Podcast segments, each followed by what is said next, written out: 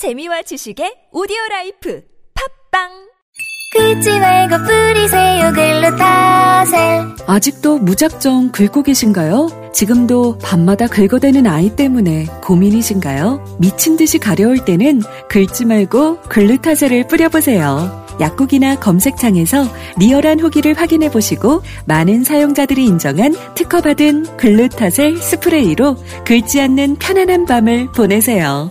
긁지 말고 뿌리세요 글루타셀 골반 잡자 바로 잡자 바디로직 허리 통증 바로 잡자 바디로직 몸매 교정 바로 여름에도 잡자, 아시죠? 바디로직 라이트. 통기성이 좋아서 한여름에도 쾌적. 신축성은 여전해서 내 몸에도 최적.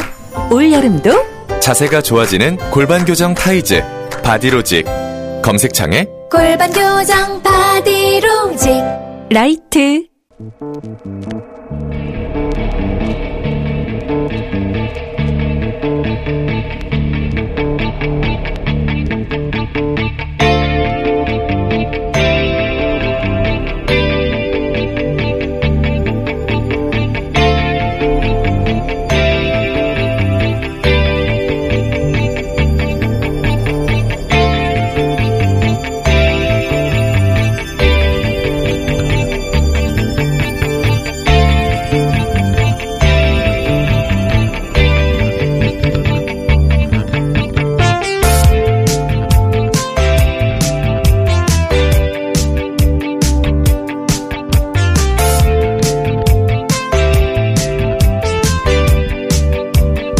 안녕하세요. 김호준입니다.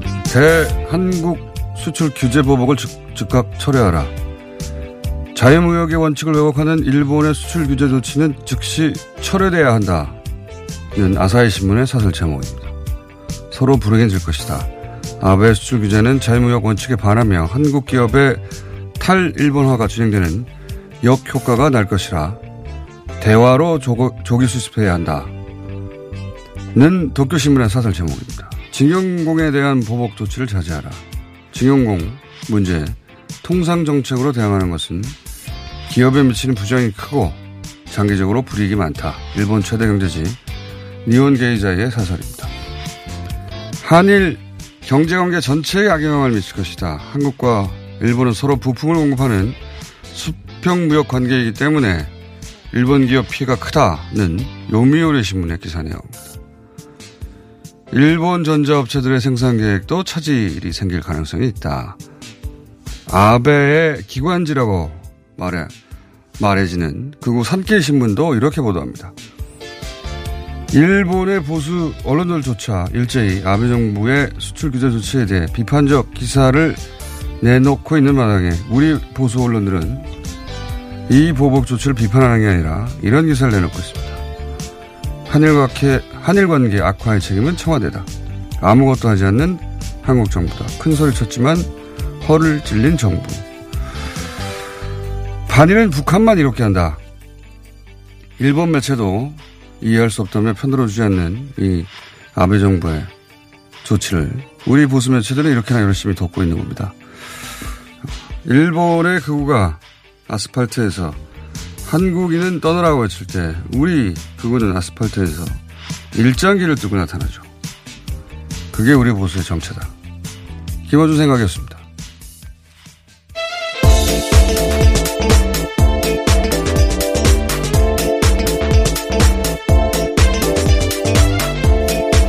시사인의 김은지입니다. 네.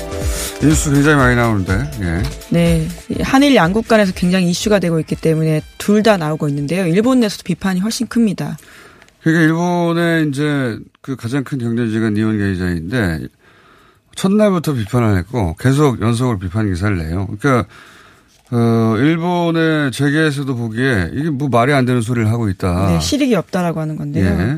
근데 거꾸로 우리 보수 매체들은 어 열심히 아베 정부에 힘을 실어주고 있어요. 결과적으로 보면 그러면서 이제 한다는 얘기들 중에 가장 제 귀에 꽂히는 것 중에 하나는 여기서도 북한 얘기가 나옵니다. 반일은 북한만 이렇게 한다. 아, 굉장히 놀라운 논리네요. 굉장히 놀라운 논리인데 이렇게 말을 해요. 이것도 우리 그 보수 중에 가장 많이 배운 축에 든 사람들이 굉장히 자신은 냉정하고 합리적이라고 하면서 내세우는 논리가 이런 거예요. 반일은 북한만 이롭게 한다. 우리한테는 손해다. 이거 자세히 들여다보면 뭐 자세히 들, 들여다볼 것도 없어요. 이게 그 해방 직후에 소위 이제 친일파들이 어 일본이 패망하자 자신의 과거를 세탁해야 다시 살아남을 수 있지 않습니까? 그래서 달려갔던 게 반공이었어요. 반공을 갈아탔죠. 이건 뭐 역사적 사실입니다. 그래서 뭐 친일파들이 하루아침에 반공에 투사가 됐지 않습니까?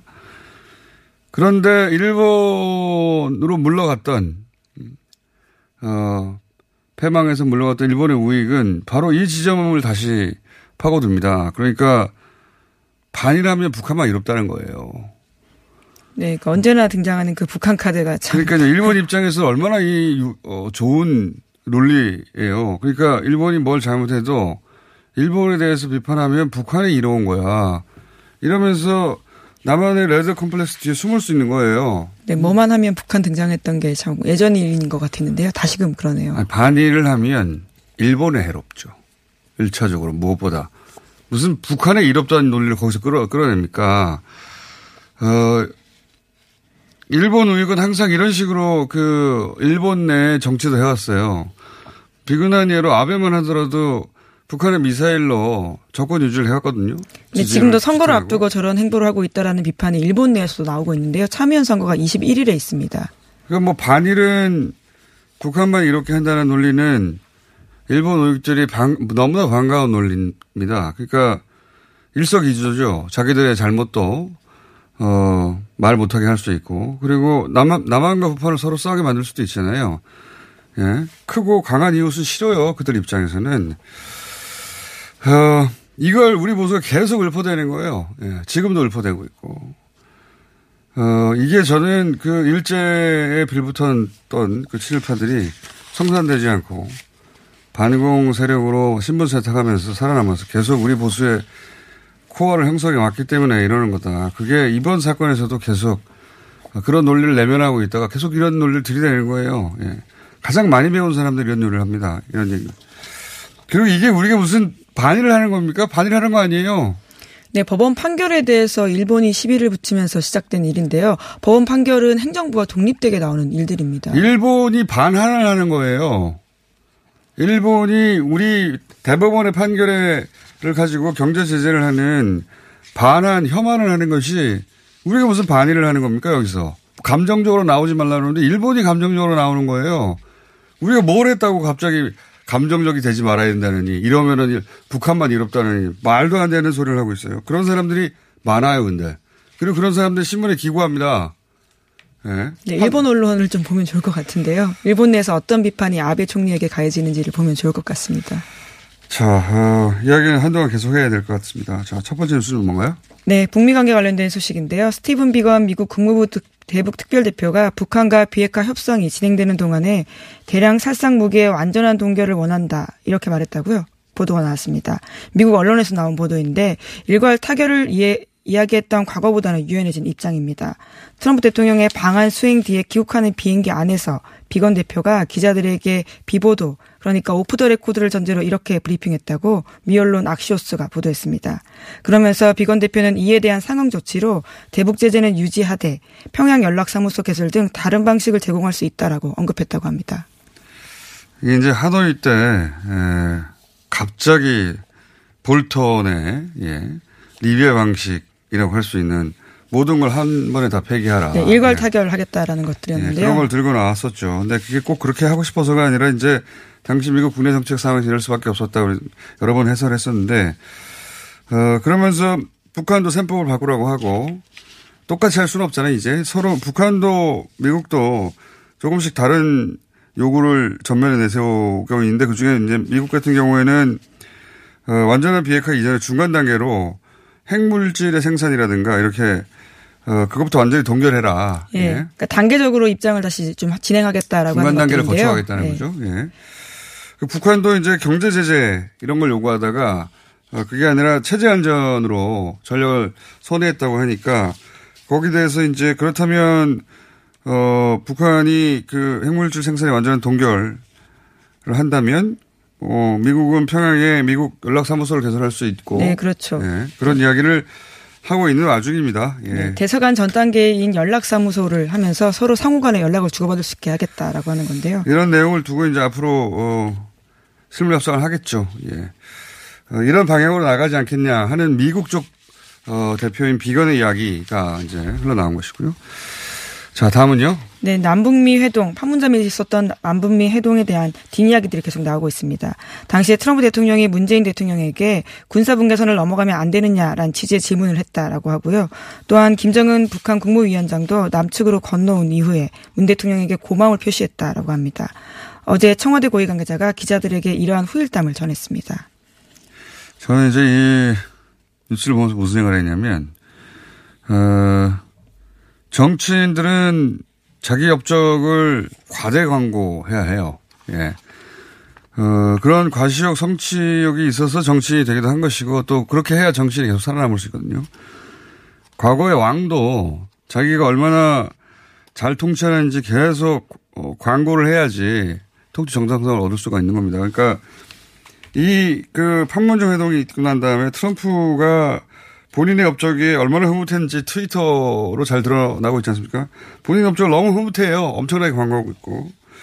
북한에서도 거의 뭐 기록여 나왔어요. 한 20분 가까이. 네, 굉장히 새로운 앵글들이 많아서요. 재밌는 장면이 많습니다. 시간 되시면 네. 유튜브에서 보시면 좋을 텐데요. 근데 이제 이 청와대는, 우리 청와대는 내놓는 게 이렇게 요- 후일담 정도 되는 거예요. 그러니까 저는 이게 문재인 대통령한테 기본적으로 이렇게 자신의 업적을 과대 광고하는 유전자 자체가 없는 사람이거든요.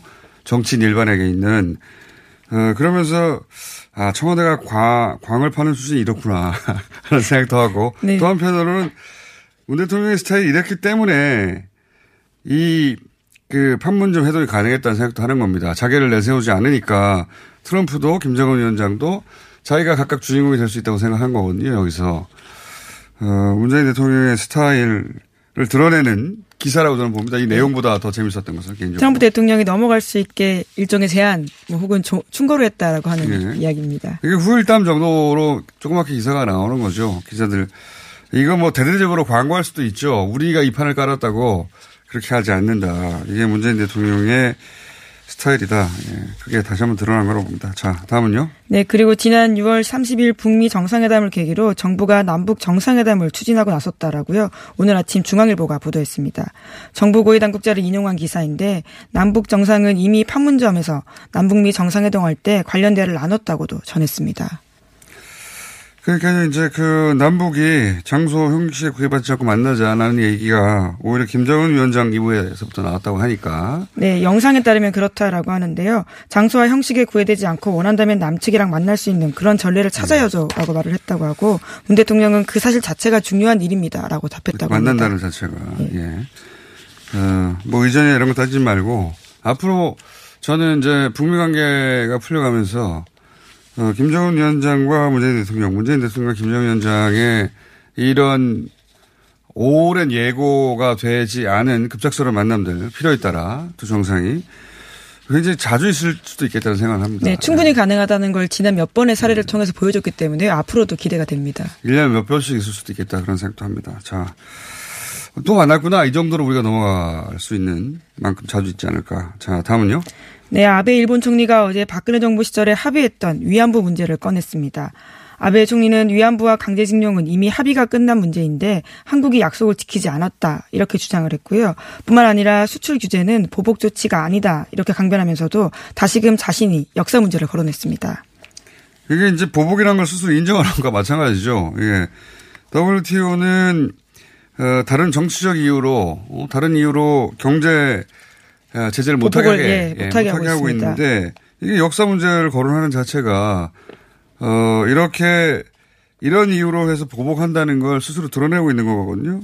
왜냐하면은 어, 지금까지는 WTO 이 조항 때문에 보복이 아니라고 계속 얘기하고 있다가 어, 아까도 얘기했지만 일본 매체들이 일제히 비판하고 있거든요. 아니 이거 일본 기업들도 다 피해를 입는다고. 어 일본 우리 손해인데 우리도 손해인데 왜 이런 짓을 하냐고 계속 하니까 이제 이유를 말해야 되잖아요.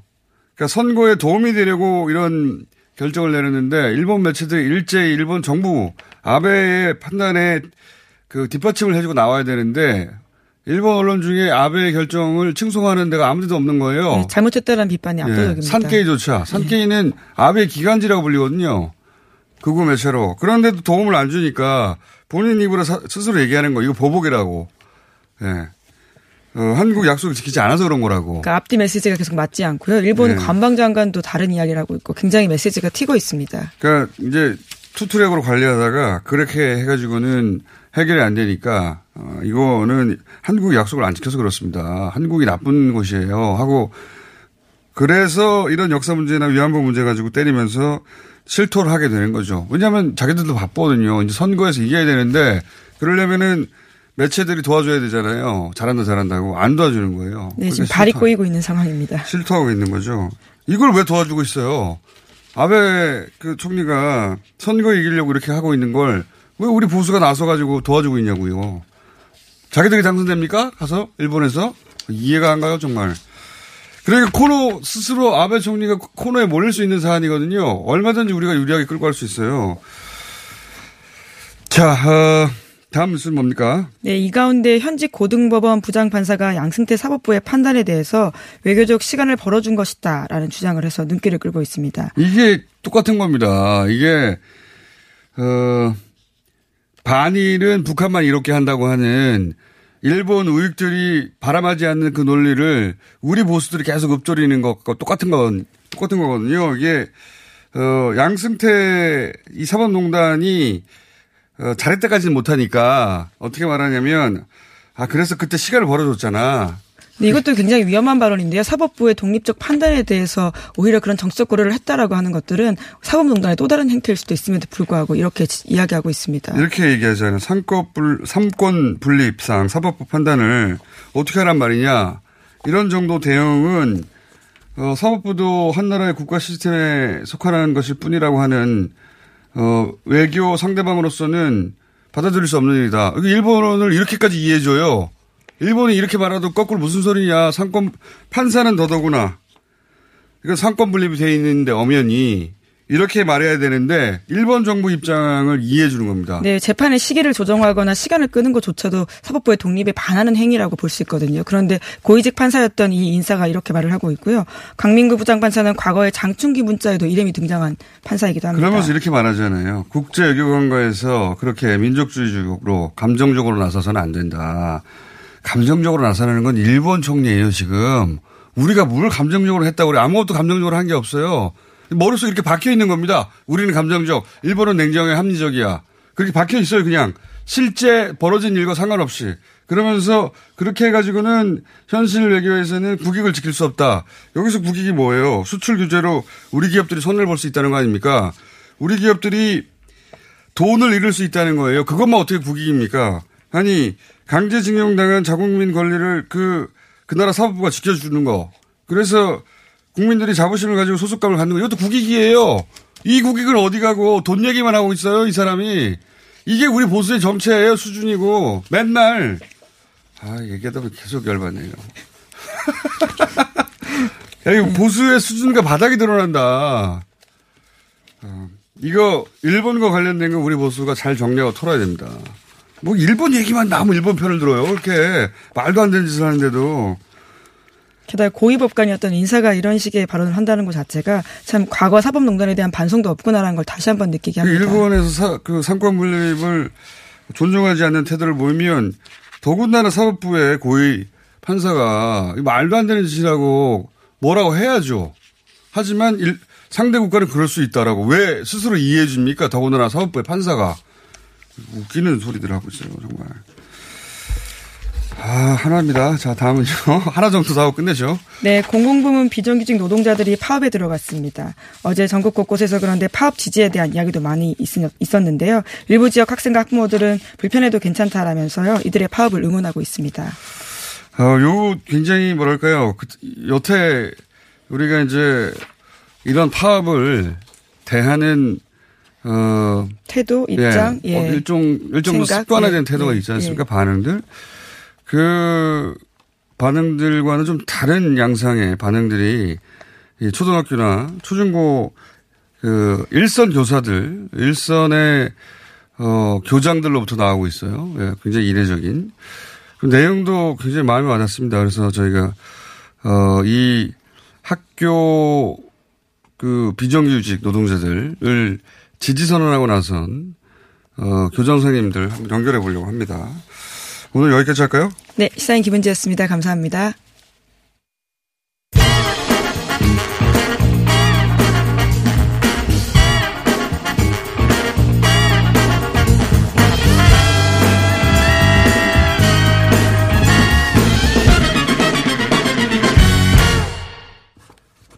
자, 어, 익숙하지 않은 분도 있으실 텐데, 어, 학생들의 학부모, 예. 지금 학부, 학생들을, 어, 자녀들이 학생인 학부모들은 실감하실 겁니다. 돌봄 전담사, 급식 조리원, 교무 행정사 등 5만여 명의 학교 비정규직 노동자들이 지금 파업 중입니다. 네. 그런데 이 파업을 지지하고 학부모들의 이해를 구하는 가정통신문을 배포한 인천 성초등학교 교장선생님 계십니다. 전화 연결해 보겠습니다. 김지국 교장선생님입니다. 안녕하세요, 선생님. 네, 안녕하세요. 김지국입니다. 네, 제가 가정통신문을 봤어요. 봤더니 네, 우리 학생들이 잠시 불편해질 수 있는데 이걸 불편이라고 생각하기보다는 어, 나와 함께 살고 있는 누군가의 권리를 함께 지켜주는 일이라 여기고 이게 우리 모두를 위한 일임을 생각해보는 계기가 되길 바란다. 이렇게 가정통신문을 보내셨어요. 이런 가정통신문을 애초에 보내야 되겠다 생각하신 이유가 뭡니까? 아, 네. 지금까지 이 파업만 하면 이거를 무조건 부정적으로 바라보는 시각이 많았잖아요. 그렇죠. 네, 그런데 이번 파업은 또 우리 학생들의 식사와 직결되는 문제이기 때문에 음, 대체 급식을 할 수밖에 없었고 그거를 알려야 되는 상황이었죠. 그런데 단 단순하게 그 어, 파업으로 대체 급식을 하게 되었다는 것을 알리기보다는 그 이유와 배경이 무엇인가. 지금 우리 아이들 가까운 곳에 열악한 환경에서 일하고 있는 노동자들 상황은 어떤 것인가. 그리고 이것이 우리들 그리고 우리 아이들과도 무관한 것이 아니다 하는 것을 이참에 함께 알려야 되지 않겠나 그런 생각을 했습니다. 네. 가정통신문에 보면 어, 네. 소외된 많은 사람들의 마음을 헤아려 보았으면 좋겠습니다. 땀 흘려 네. 일하는 학부모님들의 배려와 지지를 부탁드립니다. 네네. 어, 모든 노동자가 정당한 대우와 존중을 받는 인간다운 삶을 살아갈 수 있길 바랍니다. 이런 말씀들을 쭉 가정통신문에 담았어요. 네. 담으셨는데 이 가정통신문을 받아본 학부모들의 반응은 어땠습니까? 아, 학부모님들 반응이요. 이게 아무래도 빵과 음료가 밥을 충분히 대신할 수는 없겠죠. 예. 그리고 아이들 점심이 부실해지지, 어, 부실해지지 않을까 걱정하시는 부모님 마음은 당연한 거고요. 그리고 이제 우리 사회 파업에 대한 부정적인 시각도 적지 않은 걸 알기 때문에 어느 정도 좀 각오도 했습니다. 아, 예. 예, 그래서 우리 교무부장은 가정통신문에 자기 개인 번호를 적어놓고 문의하시라 이렇게 좀 어. 호기를 좀 부리기도 했는데요. 그러니까 그 학부모들이 당연히 이제 항의할 거를 예상하셨다는 네. 말씀이시네요. 예. 네, 네, 네. 어, 그랬는데 실망스럽게도 실망. 아직까지는 불만 전화가 없네요. 예, 그리고 오히려 예. 제 개인의 SNS를 통해서는 학부모님 몇 분 좋은 교육 고맙다 이런 말씀을 전해주시기도 하셨어요. 파업을 바라보는 분위기가 확실히 달라지고 있는 것 같습니다. 어. 교장 선생님이 이렇게 하시는 것도 저는 그 처음 봤지만 지금 그 이런 가정통신문을 받아본 그 학부모들의 반응도 예상과는 전혀 다릅니다. 그죠? 네, 네 그렇습니다. 어, 혹시 학생들은 이 가정통신문을 받고 나서 네. 뭐라고 합니까?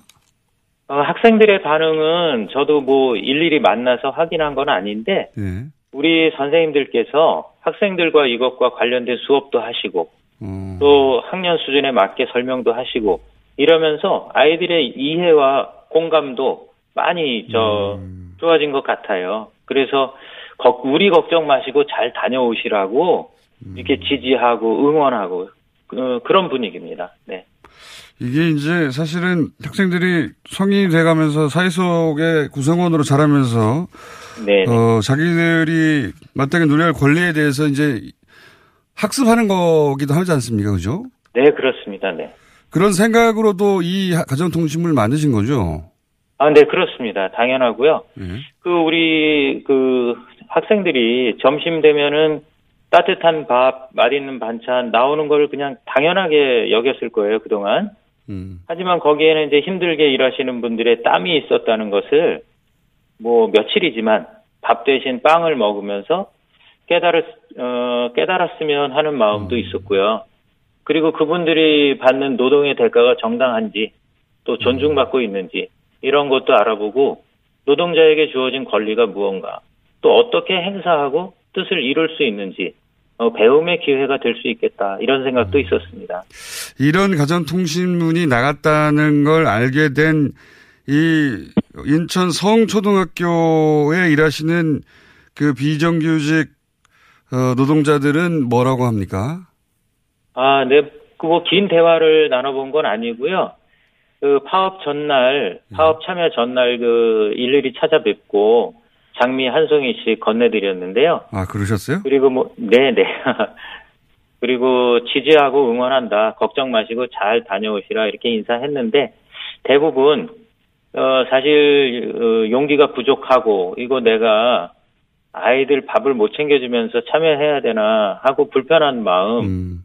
어, 이런 것들도 있었는데, 어, 저도 그렇게 좀 어, 격려해드리고, 학생들도 방문해서 응원해드리고 하면서 이분, 어, 이분들께서 상당히 그 용기를 가지고, 어, 아주 편안한 마음으로 참여를 하실 수 있었습니다.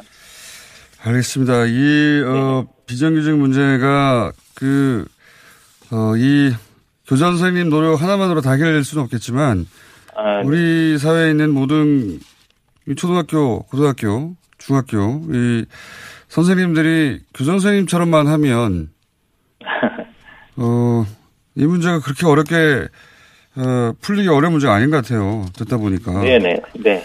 그리고 뭐 저 하나만, 우리 학교만 이런 것이 아니라, 예. 지금 어, 여러 학교가 저와 같은 생각을 가지고 이런 활동을 활, 활발하게 펼치고 있기 때문에 저는 굉장히 희망적이라고 봅니다. 알겠습니다. 감사합니다, 선생님. 오늘 말씀 여기까지 듣겠습니다. 네, 고맙습니다. 네. 어, 화제가 되고 있는 어, 학교 비정규직 노동자들 파업을 지지해 달라고 학부모들에게 보낸 가정통신문. 예, 그 통신문을 직접 작성하신 인천 서운초등학교의 김지국 교장 선생님이었습니다. 이어서 이 비정규직 학교 노조가 어, 어제부터 사흘간에 걸친 총파업을 도입을, 돌입을 했습니다. 교육 당국은 지금 현재 어떤 입장인지 김천홍 교육부 정책기획관 연결해서 이야기 들어보겠습니다. 안녕하세요. 네, 안녕하세요. 예. 어, 이게 그 학교 노동자들 비, 비정규직 노동자들의 파업이 지금 2012년 이후로 다섯 번째인가 그렇죠? 네, 그렇습니다. 예. 그러니까 이게 처음 있는 게 아니에요. 근데 학교에 비정규직이 왜 이렇게 많은 겁니까? 아, 학교에 지금 비정규직이라고 이제 표현이 되는데요. 예. 어, 그동안에 사실 저희가 고용 안정화를 위해서 아, 많이 노력을 해서 어, 지금은 이제 무기계약직 이 전환율이 한 92% 정도로 해서 많이 아, 전환되어 있습니다. 예. 그런데 어, 무기계약직을 은 정년이 보장되기 때문에 예. 어, 비정규직이라고 표현하기에는 아, 좀 맞지 않고요. 음. 어, 그 연원은 어, 저희가 과거에 학교 회계 회계 직원이라고 좀 표현을 어, 써왔는데 예. 어, 그 이유는 어, 단위 학교에서 학교 회계의 재원으로 어, 그동안 늘어나고 있는 다양한 학교 어, 서비스를 위해서 근로자를 어, 단위 학교에서 어, 채용을 해, 해 와서 운영을 해왔었습니다. 아, 그러니까 예전에는 말하자면 교장 선생님이 학교 형편에 따라 그, 어, 직종에 따른 급여를 정했다. 이런 말씀이신가요? 아, 과거에 어떤 직종과 그다음에 그 어, 급여 체계가 정립이 안 되어 있었을 때 예. 아, 그때 그 단위학교에서 직종과 그 급여 체계를 어, 어, 학교 사- 실정에 맞게끔 정해 정했었고요. 어, 학교들마다 그래서 다들 어, 어, 다르게 급여도 책정되고 직종도 다르게 생겨나고 학교장 재량에 의해 학교의 재정적 형편에 따라 그렇게 자, 어, 그렇게 이루어졌었다. 네네. 과거에 처음 시작할 때 그렇게 이루어졌기 때문에 굉장히 다양한 형태의 직종과 임금 체계를 가지게 아, 되었고요. 그런 역사가 있군요. 이후에 어, 교육청에서 이제 교육감과 어, 근로계약을 체결하는 것으로 아, 개선했고 지금은 상당 부분 아, 개선이 되어 있는 상황입니다. 음, 애초에 역사가 그러했고 지금은 개선되어 가는 와중이다 이런 말씀이시네요. 예. 그렇습니다. 어, 태생적으로 그런 한계가 있었다. 그러면 지금 현재 그 노조가 요구하는 게 그 기본급을 어 6.24%인가요? 인상해 달라. 그리고 구급 공무원 임금 80% 정도로 맞춰 달라는 건데 지금 당국은 여기에 교육 당국은 기본급 1.8% 인상을 제시하고 있거든요. 격차가 굉장히 큰데 어 이렇게 격차가 큰 이유는 뭡니까? 우선 아, 그동안의 그 처우 개선을 위해서 많이 노력을 해왔습니다. 2017년 이후로 상당 부분의 그 처우, 어, 처우를 개선을 했고요. 어, 기본급과 어, 각종 수당의 인상이 있었습니다. 아, 그런데 지금 아, 지방교육 재정의 여건이 어려워서 저희가 아, 처우 개선을 할 필요는 느끼고 있습니다만은 아, 그것을 빨리 하기에는 좀 한계가 있습니다. 음. 아, 그래서, 어, 그 어떤 재, 재정의 여건이라든지 이런 것들을 고려해서 좀 속도를 조절해서 점진적으로 그리고 지속적으로 개선해 나가자는 입장입니다. 한마디로 네. 어, 교육 재정이 충분치 않다 이런 말씀이시네요. 예. 어, 그렇습니다. 노조는, 어, 약 80% 주, 어, 공무원의 한 80% 수준까지 한 3년 이내에 인상해 나가자는 입장인데요. 예. 지금 아, 올해 요구하는 아, 그 수준 6.24%와 각종 수당 인상 아, 분을 아, 매년 아, 바- 인상을 해야 그게 달성이 가능한데 아, 이 지방 교육 아, 지금 현재 아, 교육청별로 교육 재정 여건상 좀 어려운 한계가 있습니다. 알겠습니다. 당국 입장은 알겠고요. 저희가 그, 어, 학교 비정규직 연대 회의 입장도 한번 들어봐야 될 것 같아서 일단 당국 이야기는 여기까지 듣고요. 그쪽 이야기를 듣고 다시 궁금한 점이 생기면 다시 한번 연결하겠습니다. 오늘 말씀 감사합니다. 네, 고맙습니다. 네. 어, 간단하게 쟁점을 짚어봤습니다. 저희가, 어, 전국 학교 비정규직 연대 회의 쪽의 입장도 한번 들어보겠습니다. 아마 내일 들을 수 있을 것 같습니다. 교육부의 김천웅 정책기획관이었습니다. 이게 무슨 일이지? 로션 하나 바꿨을 뿐인데 내 얼굴이 어떻게 된 거야? 오빠, 얼굴이 왜 이래? 지혜야, 도대체 뭘 했길래 얼굴이 이렇게 환하고 탱탱해진 거야? 헤이브로 맨즈 브라운 올인원으로 로션 하나만 바꿨는데 얼굴이 엄청 환해지고 피부결도 좋아졌어. 잠깐, 그거 이름이 뭐라고? 로션 하나로 내 얼굴에 환한 마법이 시작된다. 헤이브로 맨즈 브라운 올인원 로션. 지금 포털에서 헤이브로를 검색하세요. 아무 소리도 없어 당황하셨지요? 아무리 힘줘도 소식이 없으면 사고입니다. 내 몸의 하이패스 장사랑닷컴 아무 음식이나 드시고 토끼가 되셨나요? 인간답게 먹고 토끼처럼 싸면 사고입니다. 내 몸의 하이패스 장사랑닷컴 광고와 실제품이 일치하는 회사 장사랑닷컴 앉자마자 밀려오는 배출의 카타르시스 미궁 대장사랑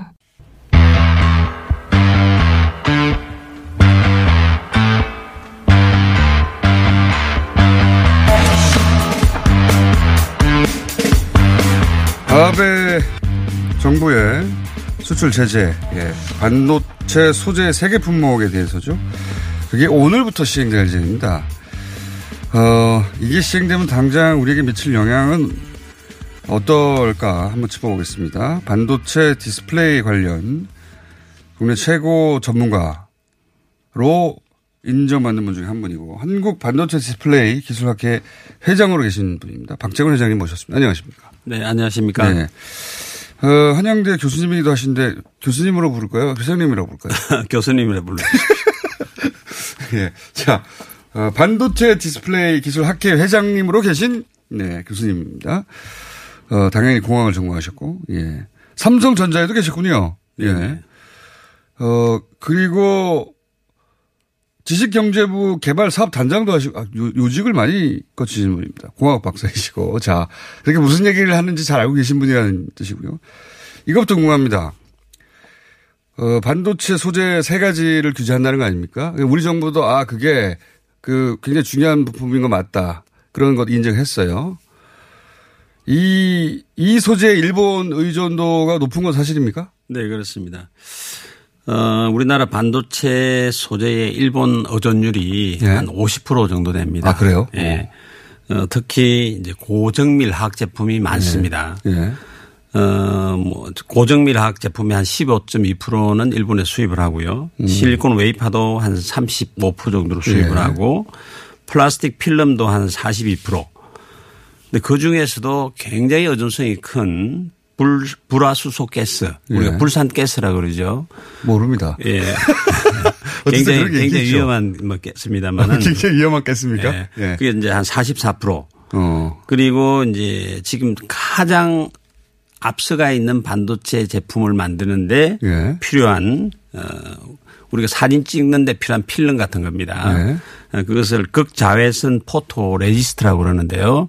어렵네요. 좀 어렵죠. 예. 그, 그 경우는 91.9% 어. 그러니까 거의 일본 회사로부터 뭐 거의 100%다 쓴다고 보면 되는 90% 거고요. 이상. 예. 예. 어, 그리고 이제 폴리이미드라고 해서 디스플레이의 제일 마지막에 보호막으로 이렇게 사용하는 필름이 있습니다. 예. 그것은 어 94%. 어, 더 높네. 아, 그래서 어 많은 이제 반도체 소재를 일본 소재업체로부터 우리가 수입했었는데 예. 그 중에서도 어50% 이상 되는 거, 아, 90% 그것만. 이상 되는 찍어서. 세 가지만 아. 딱 찍어서 이번에 그렇군요. 규제를 하겠다는 겁니다. 자, 그래서 이제, 어, 우리 기업들도 걱정을 하는 것이고, 근데 동시에 일본의 그 언론들을 이제 쭉 쳐다보면 일본 기업들도 걱정하고 있어요. 뭘 걱정하냐면, 아, 이러다가 이 공, 우리가 공급을 안 해주면, 그러니까 우리가 사오는 거잖아요. 그렇죠. 그쪽에서는 파는 것이고. 그러니까 판매처가 끊기는 거 아닙니까? 일본 기업들 그렇습니다. 입장에서는. 아니 이러다가 판매처를 딴 데로 옮기거나 혹은 한국이 자체적으로 해결해 버리면 어떡하냐 이런 걱정이 실제 있나 봐요 일본 기업들 입장에서는 네, 그렇습니다. 그럴 가능성도 있는 겁니까? 예, 그렇습니다. 어, 우리가 이제 반도체 디스플레이의 그 생산 공장은 24시간 가동을 하지 않습니까? 어, 그렇죠. 어, 역시 마찬가지로 일본의 이 소재업체도 예. 24시간 공장을 가동을 합니다. 그러면 어허. 예를 들어서 수출을 못 하게 되면 예. 또즉 일본에서 한국으로 이 판매를 못 하게 되면 예. 그 공장을 스탑을 할 수는 없습니다. 그러다 어, 보면 그 돌리- 사람들도. 예. 뭐 물량을 좀 줄이겠지만 예. 생산을 해야 되니까 재고가 쌓이겠죠.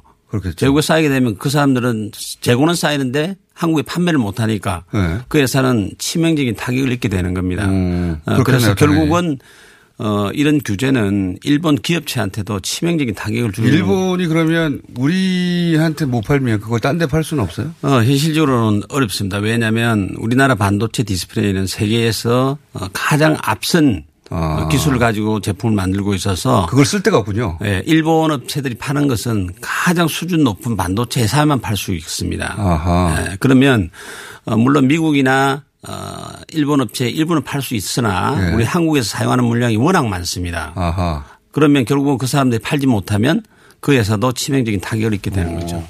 우리만 쫄 일이 아니네요 이게.